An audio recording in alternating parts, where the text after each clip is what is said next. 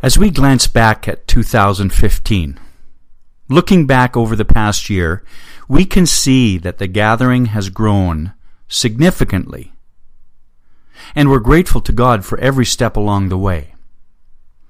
Not only has our church family grown larger in 2015, but more importantly, many of our folks have grown spiritually. And as people get more comfortable here and acquire a sense of belonging to this church family, one question we hear is, What can I do at the gathering? What can I do to help? New people ask that question. And some of our veterans ask that question at various times and in various ways. So this morning I want to take some time to, to provide a more comprehensive answer to that question. What can you do to add to the growth and development of the gathering in 2016? What can we do to expand the reach of our church in the next year? What can you do to bring more glory and honor to the Father? The answer? Engage. You can simply engage. To engage means to get involved in something, to participate.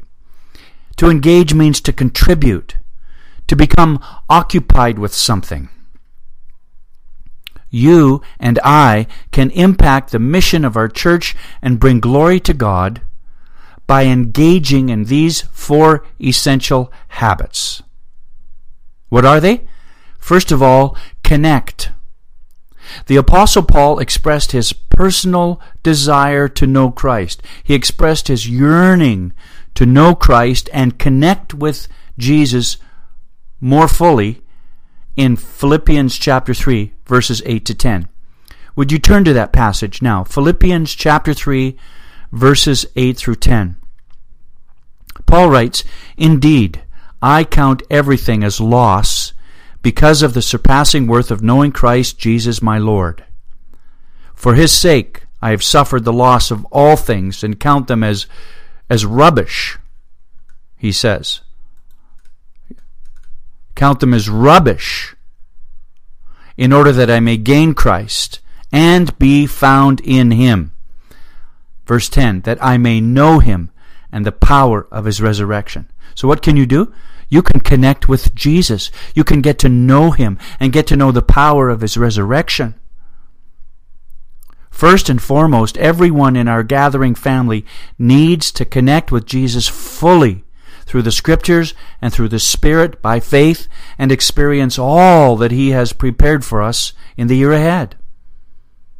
Connect with Jesus.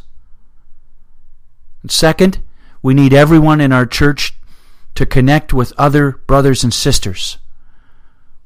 There are so many passages in the New Testament that talk about the, the importance and the necessity of building community, but Hebrews 10 24 and 25 are two of my favorite verses. Let us consider how to stir up one another to love and good works, not neglecting to meet together, as, as is the habit of some but encouraging one another, and all the more as you see the day drawing near. Now, some of us are pretty good at stirring up one another, stirring up other people, but not necessarily toward love and good works. We just stir them up. The author of Hebrews says, Look, think about, consider, ponder how you might stir up other people, other believers, uh, to love and good works encouraging one another, and all the more as you see the day drawing near. This is about building community. This is about connecting with other believers in Jesus. And one of the best things you can do to help your church is to get connected to a few other believers in the church. That's what they did in the early church, in the New Testament church. Turn to Acts chapter 5 and verse 42. It says, Every day in the temple and from house to house, they did not cease teaching and preaching that the Christ is Jesus. In the temple and from house to house. So they met in large groups in the temple, and then they met in small groups from house to house. Large group, small group. Large group, small group. I think we need both. I think we need large groups like this, meeting together today to worship God and, and learn together, and we need small groups, meeting from house to house. They connected with God in worship, they connected with each other in small groups. So we have developed several small group offerings here at the church that meet weekly for fellowship, for prayer, for Bible study, for spiritual growth. Some meet weekly, some meet twice a month. But there are opportunities for you to connect with other believers. People of all ages and all stages of life and every level of spiritual maturity are meeting together regularly and sometimes in our building, most often in homes, to learn the Word of God and to grow deeper in community. Would you please give me another 30 seconds for another shameless plug advertisement for 33 the series? This men's study has been incredibly helpful to so many men in our church already. 33 the series. It's only six weeks long. Each um, volume, each section is only six weeks long. And we have three different sections for you to choose from this time around. So, guys, please consider coming to a six week study, 33 the series, to connect with God and with some other brothers in the Lord. You know, we keep looking for ways, we keep searching for good ways to build gospel centered community here at the gathering so that everyone can get connected somewhere. Some of, some of our studies are longer term. Some are short term, six weeks or 10 weeks or 12 weeks, and then they take a break. But there, there are ways and means for you to get connected to other brothers and sisters through the gathering, and I hope you take advantage of them in the year ahead. What can you do? First of all, connect. Connect with Jesus, connect with other believers. Secondly, you can serve.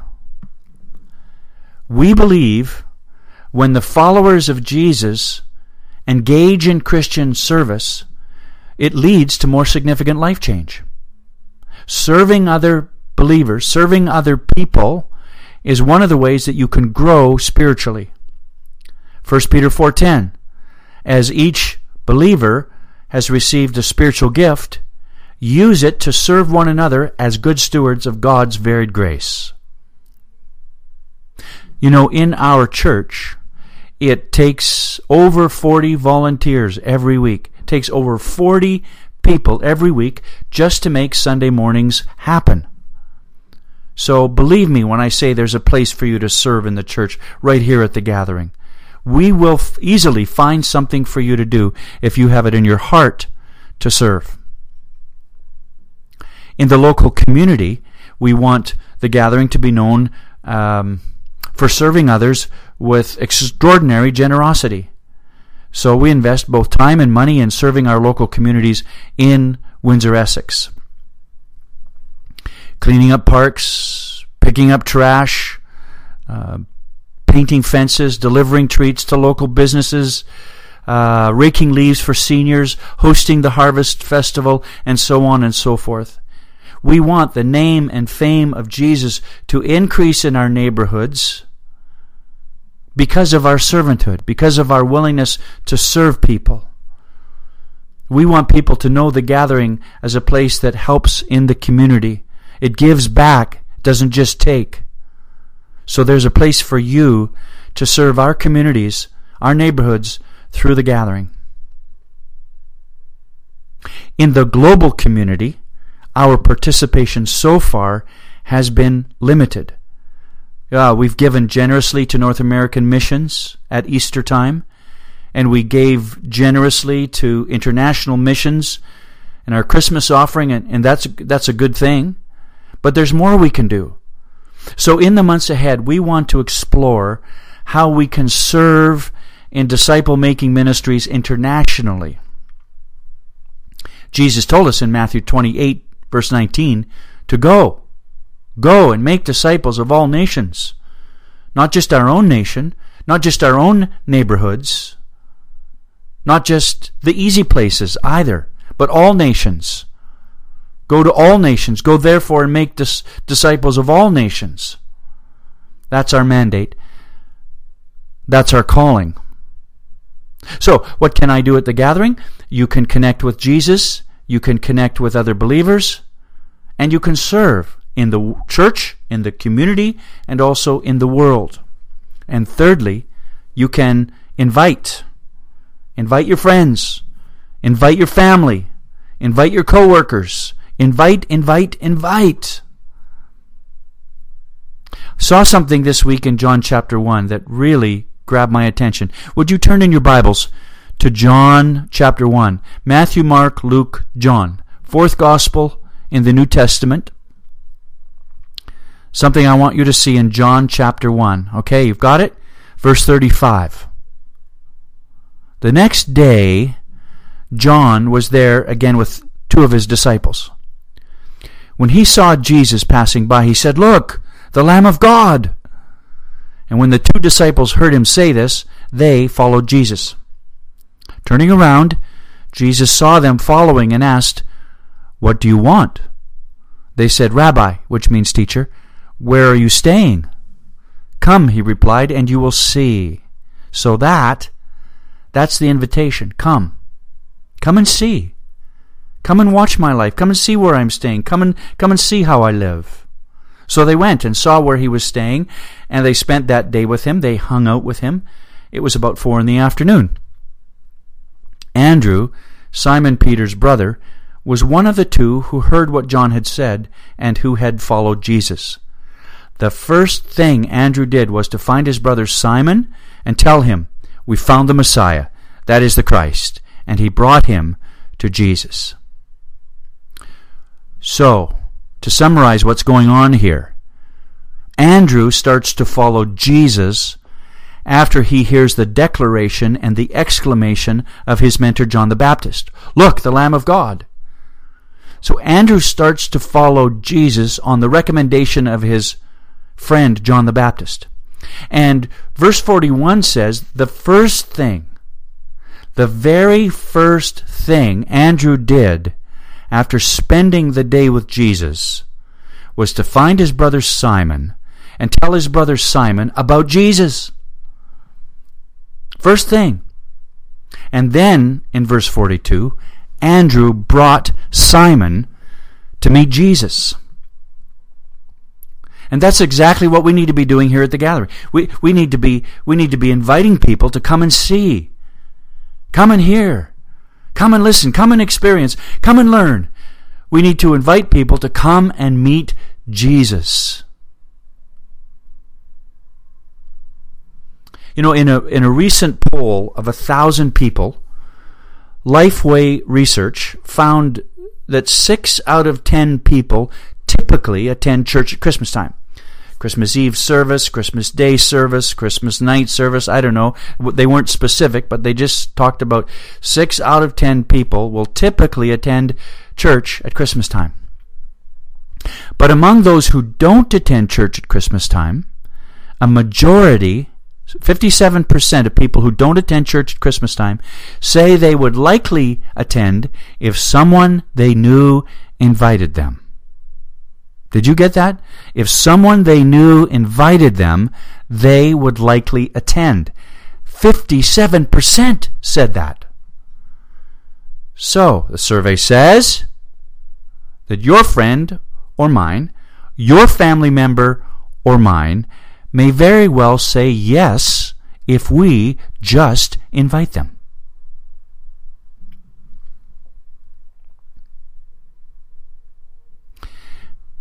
Did you know that a man who came to faith at the end of one of our Christmas services just a few weeks ago was invited to our church by someone else? I mean, that's how he got here in the first place. He was invited. And because he was invited to that particular service, he came to know Jesus. So, folks, Come on, let's develop, let's nurture the habit of inviting people to church. By inviting them to church, we're inviting them to come and see Jesus. Come and meet Jesus. Come and learn from Jesus. Connect, serve, invite. These are three things that you can do to engage in your church and foster growth and development in your church in the coming year. And I have something for you this morning that will help you remember these words of engagement connect, serve, invite. Right now, the ushers are going to come and hand out a small card to you. It's a business card, actually, that you can tuck away in your Bible or your wallet or put on your mirror in the, in the bathroom just to remind you how you can engage in your church in the months ahead. Connect, serve, invite, and last but not least, give. That's right, give. Your financial support enables us to create environments and events in which men and women, boys and girls, teenagers and young adults can receive the love of God through faith in Jesus Christ and feel like they belong. And that's what we're here for. We're here to help people receive the love of God through faith in Jesus Christ and then feel like they belong here. God's word says in 2 Corinthians chapter 9 verses 6 through 8 Remember this whoever sows sparingly will also reap sparingly and whoever sows generously will also reap generously. Now most people who've who've got any agricultural background or gardening experience, they understand this. How many of you grew up with farming in your background? Okay, a few of you, a number of you. So, so you know, and, and most people understand that you, you, you can't take a fistful of soybeans, for example. You can't take just a fistful of soybeans and spread it, spread them out over an acre of property or hectare of farmland and expect a plentiful harvest. It just doesn't happen that way. When you sow sparingly, you will reap sparingly, but when you sow generously, you will reap generously. It's a law of the harvest, both in the physical world as well as the spiritual realm. And each of you should give what you've decided in your heart to give, Paul says, not reluctantly or under compulsion, for God loves a cheerful giver. And God is able to bless you abundantly, so that in all things, at all times, having all that you need, maybe not all you want, but having all that you need, you will abound in every good work. So let me just say, we're so thankful for your interest in supporting the ministries of the gathering. We're so grateful for your financial investment here. Thanks for opening up your hearts and your bank account to the Lord and to our church. Thank you. Your giving actually helps people know they are loved and feel like they belong. Your money does that. It helps people know they are loved by God and feel like they belong to a church family. So thank you. It takes money to pay salaries and utilities and rent. It takes money to purchase curriculum and Bible studies and equipment. It takes money to sponsor youth retreats and vacation Bible school and conferences. It takes money. There's just no getting around that. And I'm not sure why some preachers are reluctant to, to mention money ever. Jesus talked more about money in the in the Gospels than he did about heaven. It takes money to do what we're doing. And, and by the way, let me just remind you that we added a full time salary 10 days ago. 10 days ago, we added a full time salary. We now have an associate pastor and his family on board that we have agreed to support. So I'd like to en- encourage you, I'd like to challenge you to become a generous giver in the new year. I'd like to challenge you to become a, a substantial, significant, sizable giver in 2016. We are hoping, we're hoping to increase the number of percentage givers in our church and decrease the number of comfortable givers in our church. A comfortable giver is someone who spends uh, whatever they want um, on things like groceries and utilities and new purses and new video games and uh, Starbucks and the movies and dinner at the keg and tickets to the hockey game. Get my drift? and then, only then do they decide on how much they'd be comfortable giving to the church. I have to say, there's not much joy and not much faith in being a comfortable giver. A percentage giver, on the other hand, says, you know what, I, am just going to trust God to provide for my needs. My, my father owns the cattle on a thousand hills, and I'm just going to trust him to give me what I need to live on. I'm going to honor God with my giving. I'm going to give him a percentage of my income every week or every payday, and I'm just going to trust him to help me live on the rest. Because whoever sows sparingly will also reap sparingly, and whoever sows generously will also reap generously. So I don't know about you, but I'd like to reap generously. So I need to sow generously. That's just the way it works. My wife and I have been giving a percentage of our family income to a local church for over 35 years. We believe in giving to the local church. We believe in tithing to the local church. Tithe means 10%. And so we've been doing that for more than 35 years. And I can't even begin to tell you how much joy and how much satisfaction, how much peace we have in Christ because of that. I mean, you can't take it with you, right? So you might as well invest it in something that's going to last forever. You might as well invest your, your, your, your money in something that's going to outlast you. So Patty and I give a percentage to our local church because we know the church will continue long after we're gone if the Lord prevails. So as as people get more comfortable here in our church family, and they acquire a sense of belonging to our church family, they, they often ask, in, in, in one way or another, what, what can I do at the gathering? What can I do to help? Well, connect as deeply as you can with Jesus. That's far and away the most important. Connect as deeply as you can with Jesus. Connect as deeply as you can with a few brothers and sisters in Christ. Find a place to serve. Invite your friends and family to meet Jesus and become a generous and cheerful giver. That's what you could do in the year ahead to expand the reach of our church. So I, I want to invite you this morning. I invite you to engage your heart and mind and soul in the greatest adventure on the planet, which is living by God's grace for His glory. The greatest adventure on the planet, living by God's grace and for His glory.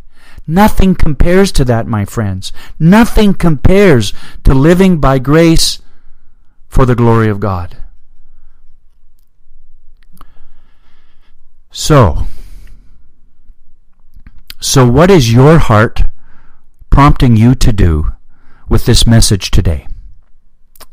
What is God asking you to do? Is, is God asking you to connect more deeply? Serve more consistently? Invite more frequently? Give more generously? What is it that God is asking you to do?